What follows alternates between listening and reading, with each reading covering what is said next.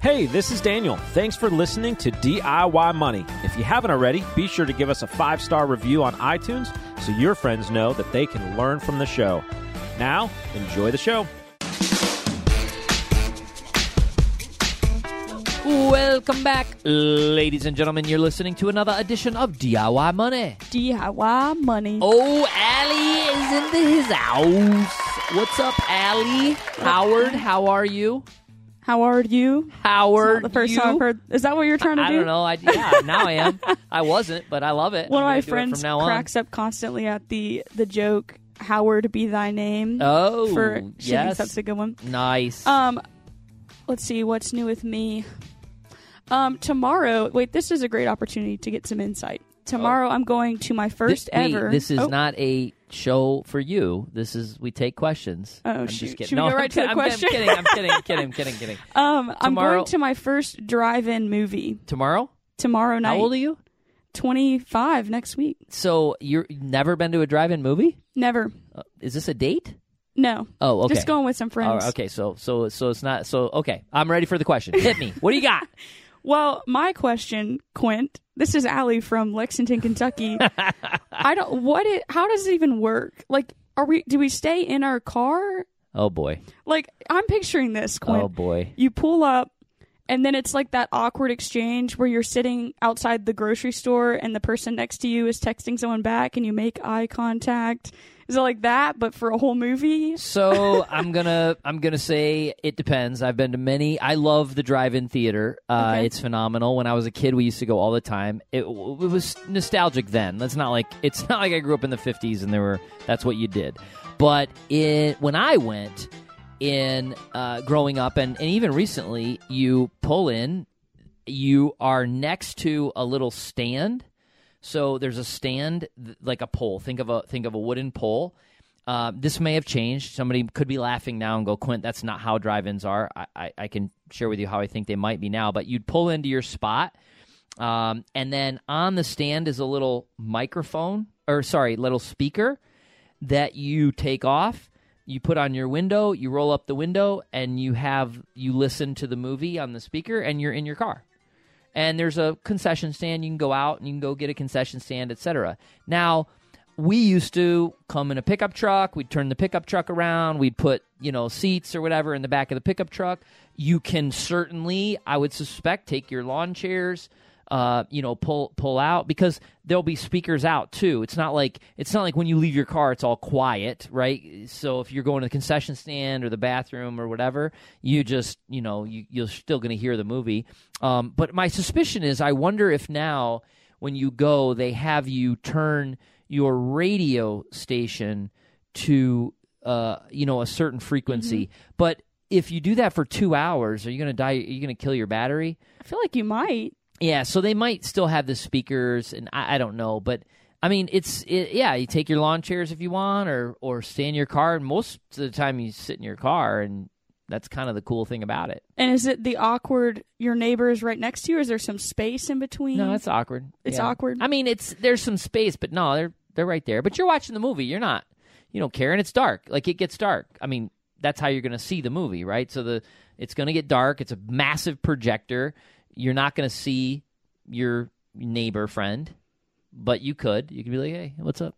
But it's not. I mean, you remember? Well, maybe not. Like what when you go to a theater and you sit in a chair and there's a stranger That's sitting true. right next to you. That's true. I think it's just the car because you're next to them, but you're not. I think that's why it's always Allie, awkward. this is not something to overthink. I'm overthinking it, Quint. Totally overthinking. It. Stressed it. out. People have been going to the drive-in theater for hundred years. You're going to be just All right, I'm ready. fine. I'll let you know how it That's- goes. What are you seeing? We're going to see The Little Mermaid. I don't know if it's the new one. Why are you laughing at me? Because you're 20 something and you're seeing the It's Little gonna be a Mermaid. great I night. think it's hysterical. it's Like, going to be so fun. I think that's great. Good for you. That's that's phenomenal. Allie, what I've learned about Allie is she takes advantage of the time off and does fun stuff. Like I came in this morning, I was like, "What'd you do last night?" And she's like, "Oh, I didn't get to the pool. That was her objective to go hang out at her pool uh, in her complex, apartment complex, right? And you have a townhome, apartment. What do you have? Mm-hmm. Apartment apartment complex, complex. But she was like, "But I did go to a park and I did some reading and just you know some what did you call it? You call it Processing. processing. that I- wasn't very fun, though. no, it's never fun to process. That's how D- D- DIY money was born. While I processed Well, there you uh, go. on a beach uh, for several years ago. Dimitri, lobster and cracked crab for everyone. Extra primo good, Mr. Coleman, sir. Okay, uh, are we? Is that a good question? I'm not sending you a twenty five dollar Amazon gift card. Was that shoot? That was kinda the Did you objective. find value in that answer, or what? I think so. I, I have some follow ups, but we'll get to them All later. right, we'll, we'll see uh, how that goes. All right, um, housekeeping. This this uh, episode and all episodes are sponsored by Joule Financial, J O U L E Financial. Why uh, are we sponsoring DIY Money? Because we have a wealth development program, and if you're out there and you have a, a unique situation, a complex situation. Uh, that requires the potential for a partnership with an advising firm, we'd love to chat with you. So you can learn more about our our uh, uh, offerings and our, our wealth development program. Just go to poweryourplan.com, poweryourplan.com, and you'll see there there's a, a link to the wealth development program, and you can read about it. Uh, we're in the process of putting up a little video that Logan cut recently uh, because we want to make sure we, you know, that it's a right fit, right? I mean, he, let me be candid with you. A couple things. Number one, if you're just looking to start investing and start investment strategy, we do this show so that you can just go to Vanguard or Fidelity or one of the no cost service providers, open an account, buy a target date fund, and call it a day. Like you don't need an advisor. Uh, the second thing is is that and and this is fine, no problem. But if if we work with someone, the only way we are ever compensated is we we charge for management of money. We are a fee only fiduciary. We charge 1% of what we manage. Typically, we have a, a pretty high minimum, but in the wealth de- development program, we lower that minimum so that we can invest in you. I will tell you right now if you have an aversion to paying fee, now we don't send you invoices. We bill accounts. So it's not like you're you know getting a monthly invoice and having to write a check or anything. But if you're just like oh i can't ever imagine paying a fee for this. I, I should just do this. Please just do it. Like I, I mean i'm not i'm not going to try to convince you otherwise. That's not I'm, I'm not my job. Like if you don't see value in in in paying for something just don't do it. I mean it's as simple as that. I have friends who change their own oil I will never change my own oil. I wouldn't even know. I had to put coolant in my car the other day. I had to get on YouTube and figure out how to do that. I know. I don't even know what that is. Oh boy. So oh boy. Anyway, so uh, again, that that's kind of the thing. And most of the folks we're working with wealth development have a unique situation. They have something going on that requires an advising um, relationship. Now, that said, let's get to today's question from Maggie. Maggie, what do you got? Quint, Daniel, Logan, and Allie. This is Maggie from the great state of North Carolina. I wanted to know about the best tax advantages for dividend producing mutual funds or index funds. As in, is it better for tax reasons to have dividends mutual funds in my Roth IRA or a general taxable account? Additionally, what are the best indicators of a good mutual or index fund, as this is primarily where I am looking at investing? For reference, I am 23, have fast cash, and am completely debt free. I have a year of expenses in a high yielding savings account, and none of this is inherited. I have had a 401k, an HSA, and a Roth IRA for two years and have maxed all these out for both of those years and plan to do so in the future. I have a considerable savings sitting in cash and want to make the most of this, so I would just love any advice that you have. Keep it up. Love the bro talk and the show. Thanks. That was your first shout out. first one. I mean, that's a monumental day.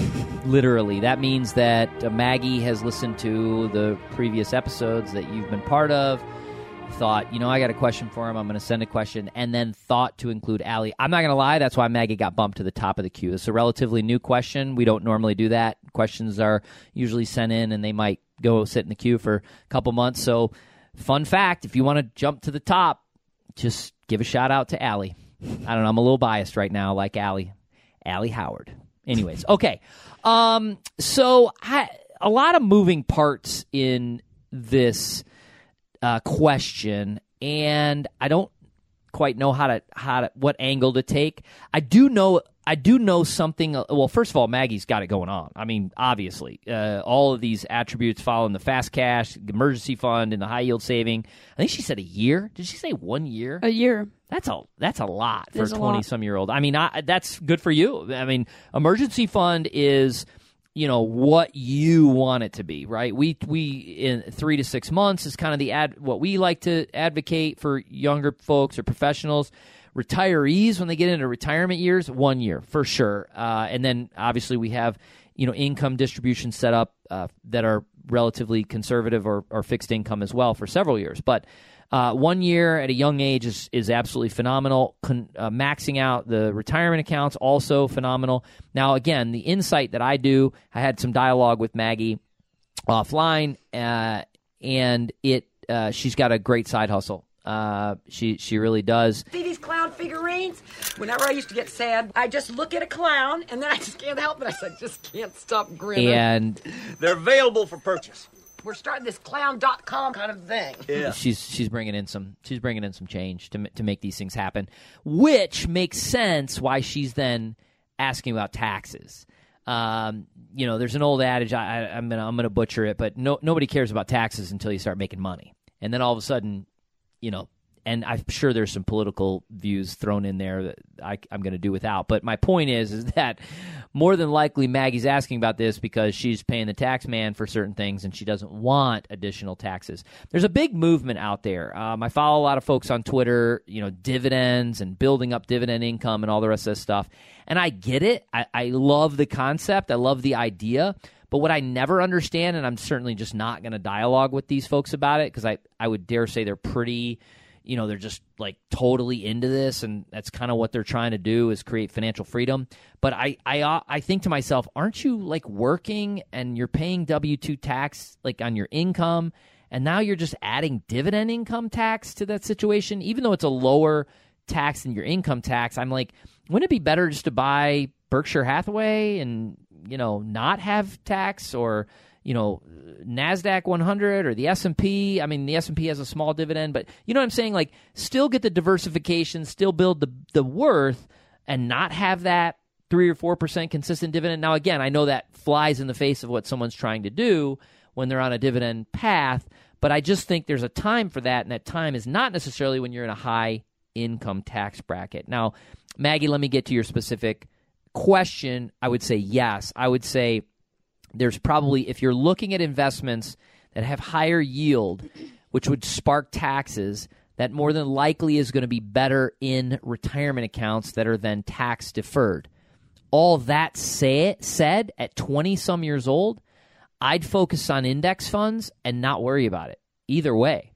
I mean S&P, Nasdaq, uh, you know, 100 meaning Russell 2000 I mean these are you may have a 1 to 2% dividend yield on these overall but if you got a 100 grand and that's a 1 or 2% it's a $1000 a year 20% dividend tax rate you're going to pay 200 bucks. Like I mean we're not talking massive amounts of money. Now if all of a sudden you are are really pushing for dividend and you, you follow these people like I do and they're oh I get to buy this as a 5% dividend and this is a 6% dividend well hundred grand now you're six thousand dollars in dividend now it's twelve hundred dollars in tax. Like all of a sudden that that's real money. Like i mean i don't i just don't get that. So i uh, have considerable funds outside of retirement account. I'm very mindful of taxes. Very mindful of taxes. I've learned the hard way. I am very passive. I try to stick to low cost index funds. I try to keep dividend income at a minimal, at a minimum so that I don't pay additional tax where it's necessary. And uh, my family and I like to give a lot of money, so we also have a donor advised fund. And when we have something that has considerable appreciation and I want to diversify, I move it over into the donor advised fund and sell it at no tax consequences, and I give it away. That's my two cents on that. What say you, Allie? Yeah, that's good. First of all, yes, you're right. Maggie is absolutely killing it, doing really well on the steps. Um, I was going to touch on, I think her specific question regarding dividends was whether to put it into a taxable account or her Roth IRA account. So, just kind of broad overview of how that works. So, typically, and you touched on this a little bit, taxable accounts, you get to pay the capital gain rates, which is just fancy different rates they use typically is going to be lower um, than your ordinary income rates which On the dividend rate, option. on the dividends. on the dividends correct yep and so that can be preferential now that's going to be taxable accounts. You're going to have to pay that as you earn those dividends. Now, with retirement accounts, it's going to be different because as you earn them, you're not paying it. But when you withdraw the funds, then you're paying it. So with the Roth, uh, you get the tax free um, there, which is amazing. And then with the traditional IRA, you're going to have to pay that ordinary income rate. So I think, uh, to me, which one is preferential is probably dependent on when you need that money um, and how accessible those funds need to be, which broadens this answer quite a bit because that's going to be super dependent on what are your short term and long term goals um, in retirement. How large of a taxable investment account do you have? And kind of the timing of those different accounts and when you need the money, if you were going to want to retire early, you don't want all your money stuck in an IRA and you're not able to pull it out. So I would say um, the step here, the next step would be potentially like looking through all those different options yourself, or as you alluded to, and it sounds like she might have already, reaching out to a financial planner to kind of get in order the timing of your investments. I think that's the most complicated way to approach this situation. S&P 500 um, oh, I was trying to look for, yeah, current S and P according to what I just just really literally Googled is one point six six percent dividend yield on the S and P 500. The Nasdaq is the QQQ is going to be even even less uh, than that. The S and P 500 is 11 sectors, 500 companies, always changing. So, are you diversified? Oh yeah. Uh, do you have international exposure? Well, upwards of 50% of the revenue in the S&P is coming from international markets.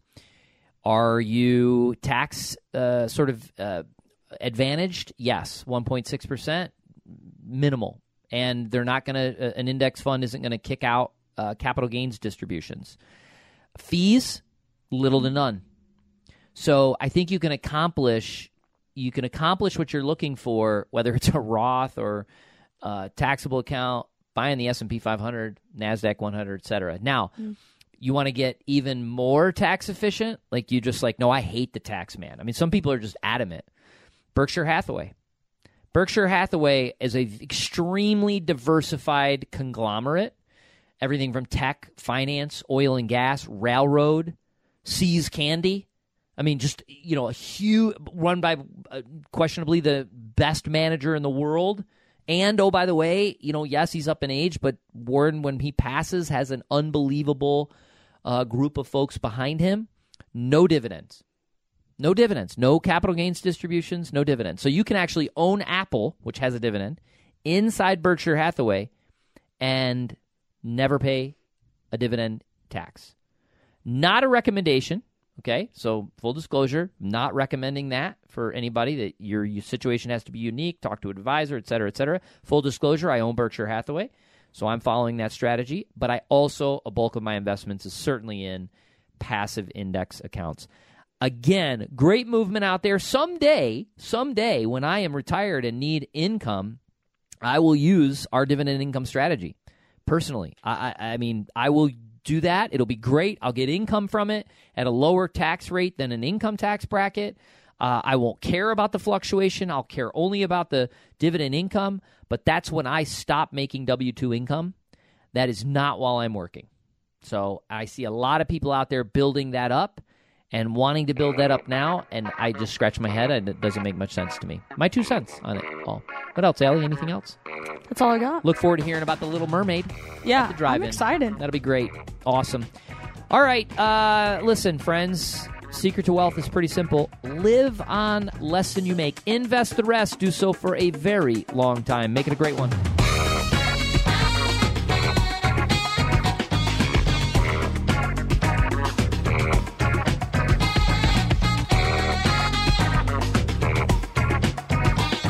Thanks for listening to this episode of the show. If you want your question aired on the show, be sure to send that to us, and you'll get a $25 Amazon gift card. This show is for entertainment and educational purposes only and is not intended as personal financial advice. Before making any financial decision, please do your homework and consult a financial advisor as needed.